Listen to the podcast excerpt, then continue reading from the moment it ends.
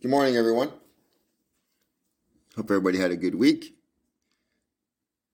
Time is sure flying by.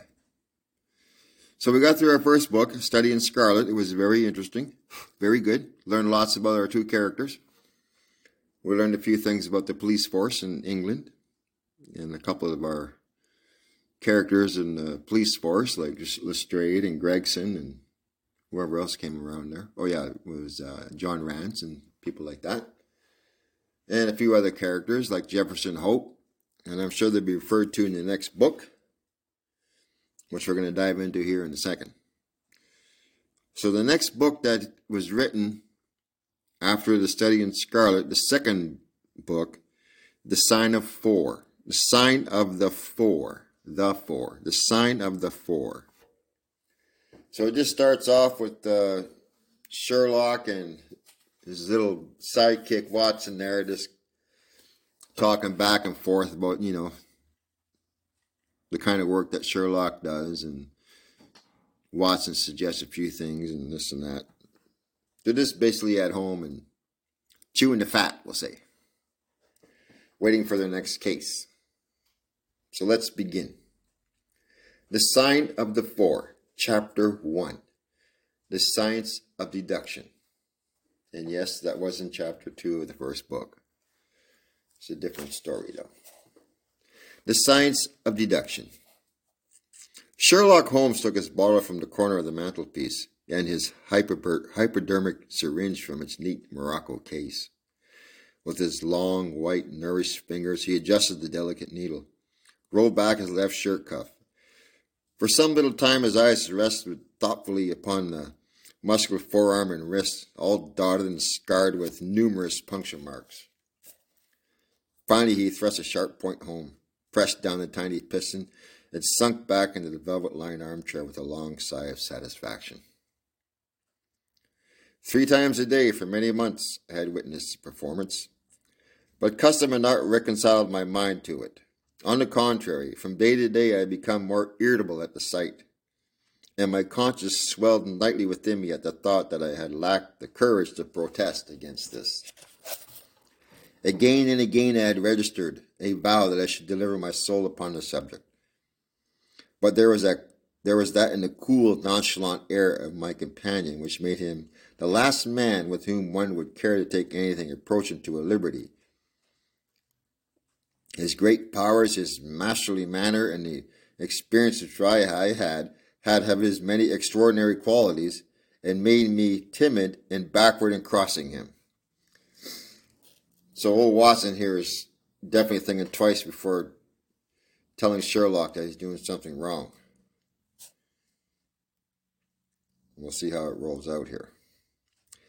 But that afternoon, whether it was the red wine which I had taken with my lunch or the additional exasperation produced by the extreme deliberation of his manner, I suddenly felt that I could out could hold out no longer.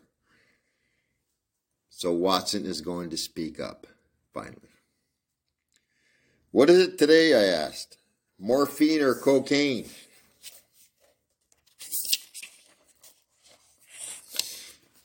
He raised his eyes sluggishly from the old black letter volume he had opened up. It is cocaine, he said, a 7% solution. Would you care to try some? No, indeed, I answered sharply. My constitution has not got over the Afghan campaign yet. I cannot afford to throw any extra strain upon it. He smiled at my passion. Perhaps you are right, Watson, he said. I suppose that its influence is physically a bad one. I find it, however, so transcendently stimulating and clarifying to the mind that its secondary action is a small matter of a moment. Let me repeat that. And clarifying to the mind that a secondary action is a matter of a small moment. In other words, it doesn't concern him at all. But consider, I said earnestly, count the cost. Your brain may, as you say, be roused and excited, but it is a pathological and a morbid process which involves increased tissue change and may at last leave a permanent weakness. You know, too, what a black reaction comes upon you. Surely the game is hardly worth the candle. In other words, surely the gain is hardly worth the price you got to pay for the use of it, especially with cocaine. Why should you, for a mere passing pleasure, risk the loss of those great powers with which you have been endowed? Remember that I speak not only as one comrade to another, but as a medical man to the one for whose constitution he is to some extent answerable. So he knows what he's talking about, in other words. He did not seem to be offended, though. On the contrary, he put his fingertips together, leaned his elbows on the arms of the chair, like one who has a relish for conversation. My mind, said Sherlock, rebels at stagnation. Give me problems, give me work, give me the most difficult cryptogram and the most intricate analysis, and I am in with my own proper atmosphere. I can dispense then with artificial stimulants. But I detest the dull routine of existence. I crave mental exaltation. That is why I have chosen my own particular profession, or rather, created my own particular profession. For I am the only one in the world. The only unofficial detective, I said, raising my eyebrows. The only unofficial consulting detective, said Sherlock. I'm the last in the highest court of appeal and detection. When Gregson and Lestrade and or Jones are out of their depths, which, by the way, is their normal state, the matter is laid before me. I examine the data as an expert and pronounce a specialist's opinion. I claim no credit in such cases. My name figures in no newspaper. The work itself, the pleasure of finding a field of my peculiar powers, is my highest reward. But you have yourself had some experience in my methods of work in a Jefferson Hope case. Yes, indeed, I said cordially. I was never so struck by anything in my life. I even embodied it in a small brochure with a somewhat fantastic title of Ready, folks? A Study in Scarlet our first book. he shook his head sadly because uh, I glanced over it, said, said Sherlock. Honestly, I cannot congratulate you upon that. Detection is, or ought to be, an exact science. and You should be treated in the same cold and unemotional manner. You have attempted to tinge it with romanticism, which produces the same effect as if worked a love story or an elopement of the fifth proposition of Euclid. But the romance was there. I could not tamper with the facts, I, I shouted. Some facts should be suppressed, or at least just a sense of proportion should be observed in treating them. The only point in the case reserved mention was the curious analytical reasoning from the effects to the causes by which I succeeded in unraveling it. I was annoyed at the criticism of a work which had been specially designed to please him. I confess, too, that I was irritated by the egotism which seemed to demand that every line of my pamphlet should be devoted to his own special doings. Sounds like Watson's had enough of Sherlock's big, huge ego. More than once during the years that I lived with him in Baker Street, I had observed a small vanity underlie, underlay my companion's quiet, didactic manner. In other words, patronizing, patronizing manner. I made no remark, however, but sat nursing my wounded leg. I had had a Jezail bullet through it some time before, as you know. And though it did not prevent me from walking, it ached rarely at every change of the weather. My practice has extended recently to the continent, said Holmes. After a while, filling up his old briar root pipe, I was consulted last week by Francois de Villard, who, as you probably know, has come rather to the front lately in the French detective service, moving up to the ranks. He has all the Celtic power of quick intuition, but he's deficient in the wide range of exact knowledge, which is essential to the hard developments of his art. The case was concerned with a will and possessed some features of interest. I was able to him to two parallel cases the one in Riga, 1857, and the other at St. Louis in 1871, which have suggested to him the true solution. Here is the letter which I had this morning, acknowledging my assistance. He tossed over as he spoke a crumpled sheet of foreign notepaper. I glanced my eyes down, catching a profusion of notes of admiration. Proven to the ardent admiration of the freshman towards Sherlock, praising him in all kinds of manners.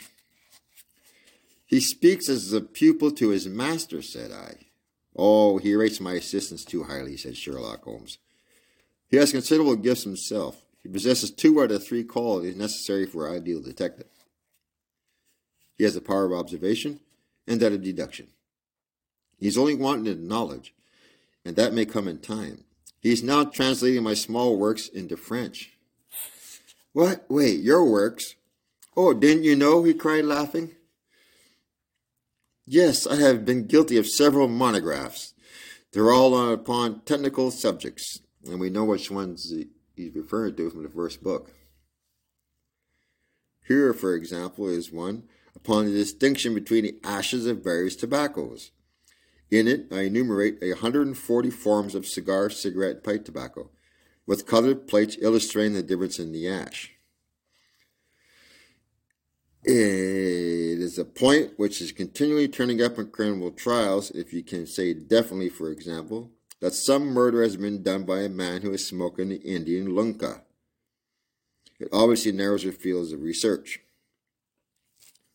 To the trained eye, there is no there is much difference between the black ash of a trichinopoly and the white fluff of a bird's eye as there is between a cabbage and a potato. you have an extraordinary genius for the minute, I remarked. I appreciate their importance. Here is my monograph upon the tracing of the footsteps, with some remarks upon the uses of plaster of Paris as a preserver of the impresses. Here, too, is a curious little work upon the influence of a trade upon the form of the hand, with lithotypes of the hands, of slaters, sailors, cork cutters, comp- compositors, weavers, and diamond polishers. That is a matter of great practical interest to the scientific detective, especially in cases of unclaimed bodies or discovering the wrongdoings of criminals. But I weary with, but I weary you with my with my hobby, don't I? Oh, not at all, I answered earnestly. Not at all, said Watson. It is of a great interest to me, especially since I've had the opportunity to observe in your practical application of it. But you spoke just now of observation and deduction. Surely the one to some extent implies the other. In other words, they're pretty much both the same, he's saying. Why, hardly, he answered, leaning back comfortably in his armchair and sending up thick blue smoke from his pipe. For example, observation shows me that you have been to the Wigmore Street post office this morning. But deduction lets me know that you dispatched a telegram. Right, said I. Right on both points. But I confess that I don't see how you arrived at it. It was a sudden impulse on my part, and I have mentioned it to no one. It is simplicity itself, he remarked chuckling at my surprise. So strikingly simple that an explanation is unnecessary, and yet it may serve to define the limits of observation and of deductions. Observation tells me you have a little reddish mold adhering to your instep. Just opposite the Wigmore Street post office, they have taken up the pavement and thrown up some earth which lies in such a way that it's difficult to avoid treading in it when entering the post office. The earth of this peculiar reddish tint which is found, so far as I know, nowhere else in the neighborhood. So much so much is observation. The rest is deduction. Well then how did you deduce I sent the telegram? asked Watson. Why, of course I knew you had not written a letter, since I sat opposite to you all morning. I see also in your open desk there that you have a sheet of stamps and a thick bundle of postcards. What could you go to the post office for then, but other than to send a wire? Eliminate all other factors, and the one which remains must be the truth. In this case, it is certainly so, I replied after a little thought. The thing, however, is, as you say, of the simplest. Would you think uh, would you think me rude if I were to put theories to a, your theories more to a severe test? So he's going to go and test old Sherlock here. I hope he does. Hope he realizes what he's doing. On the contrary, answered Sherlock, it would prevent me from taking the second dose of cocaine. I should be delighted to look into any problem which you might sub- submit to me. So it sounds like Sherlock has one of two things that stimulates his mind a problem to solve or a hit of cocaine, both in equal in its effects. I have heard you say that it is difficult for a man to have any object in his daily use without leaving the impress of his individuality upon it, in such a way that a trained observer might be able to read it. Now, I have here a watch which has recently come into my possession. Would you have the kindness to let me have an opinion upon the character or habits of its late owner? I handed him the watch with some slight feeling of amusement in my heart. For the test was, as I thought, an impossible one, and I intended it as a lesson against a somewhat dogmatic tone which he, which he occasionally assumed. Sorry, folks. He balanced the watch in his hand, gazed hard at the dial, opened the back, examined the works, first with his naked eyes, and then with a powerful magnifying glass. I could hardly keep from smiling at his crestfallen face. When he finally snapped the case closed and handed it back to me. There is hardly any data, he remarked. The watch has been recently cleaned, which robs me of my most suggestive facts. You are right, I answered. It was cleaned before be- being sent to me. In my in my heart, I accused my companion of bringing forward the most lame and impotent excuse to cover his failure. What data can you expect from a clean, unclean watch? I said. I asked. Though unsatisfactory, my research has not been entirely barren. So he did see find a few things. He observed, staring up at the ceiling with dreamy, lackluster eyes.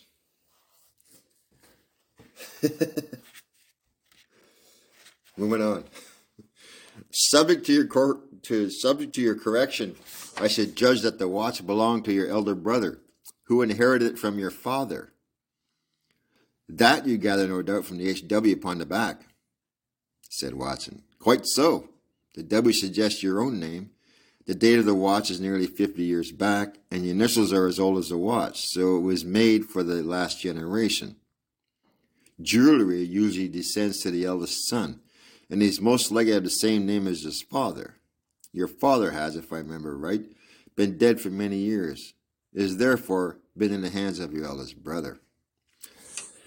Right so far, I said. Anything else? I can just see old Watson just shaking his head.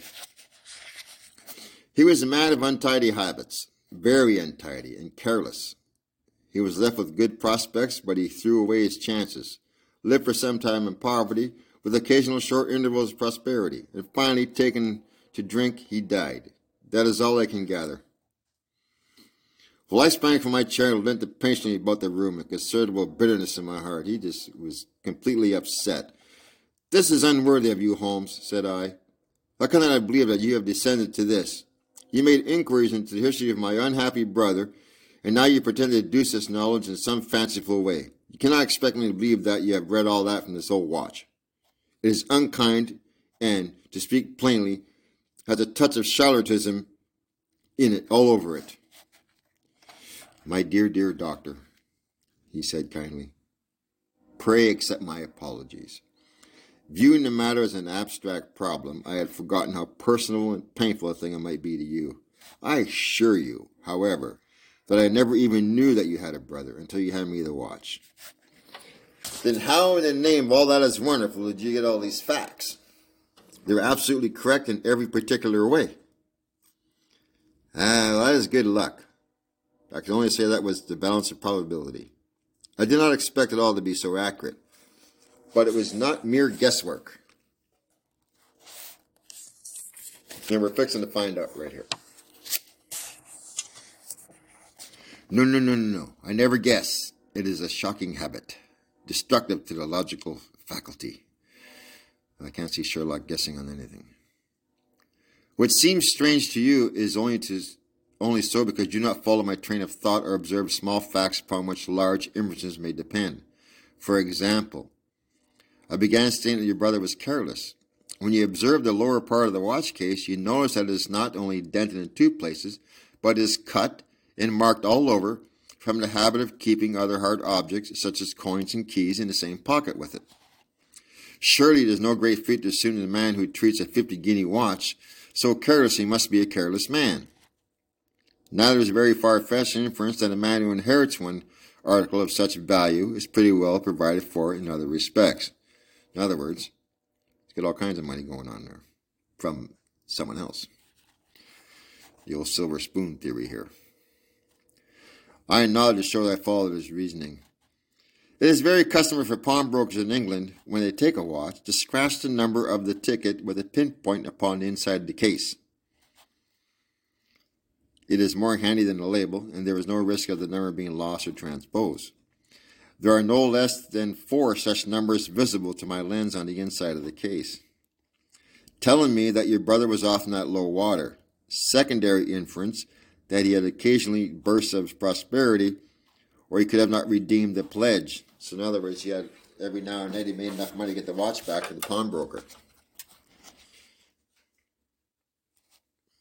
Finally, I asked you to look at the inner plate, which contains the keyhole. Look at the thousands of scratches all around the keyhole, marks where the key has slipped.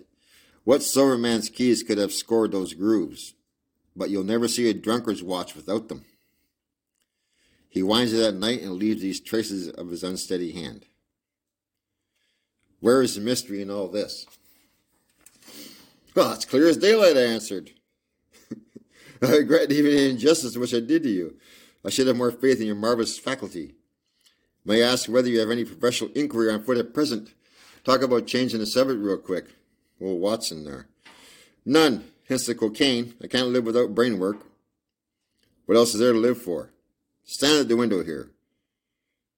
Was ever such a dreary, dismal, unprofitable world? See how the yellow fog swirls down the street and drifts across the dun colored houses? What could be more hopelessly prosaic and material? What is use of having powers, doctor, when no one has no fields upon which to exert them? Crime is commonplace, and existence is commonplace, and no qualities save those which are commonplace have any function upon this earth. I had opened my mouth to reply to his tirade when a crisp knock, our landlady entered bearing a card upon a brass tray. A young lady for you, sir, she said, addressing my companion. Miss Mary Morstan, he read. Hmm, I have not recollection of that name. Ask the young lady to step up, Mrs. Hudson. Don't go, doctor. I prefer that you remain. So, now we're coming on to the next case. So next week's going to be very interesting now that we're done with these two trying to outwit each other. And now we know that Sherlock Holmes is addicted to cocaine. Now, is that in one of the movies, you wonder? I don't know. I'll have to research that and find out. I will let everybody know. I don't think I've ever seen uh, drug use in any of the Sherlock movies. I can't remember. I never really put any mind to it until now. All right, folks. Have yourselves a great week. Uh, next weekend's Thanksgiving. Uh, we'll still do a podcast on Sunday, and we'll go from we'll go to uh, chapter two, and there'll be a quick review of chapter one because there wasn't much going on there really. Just the introduction of the next case, basically, and listen to those two go at each other for a while. All right, folks. Have a great week. Thanks for listening, and please spread the word if you can. I appreciate it very much. Thank you.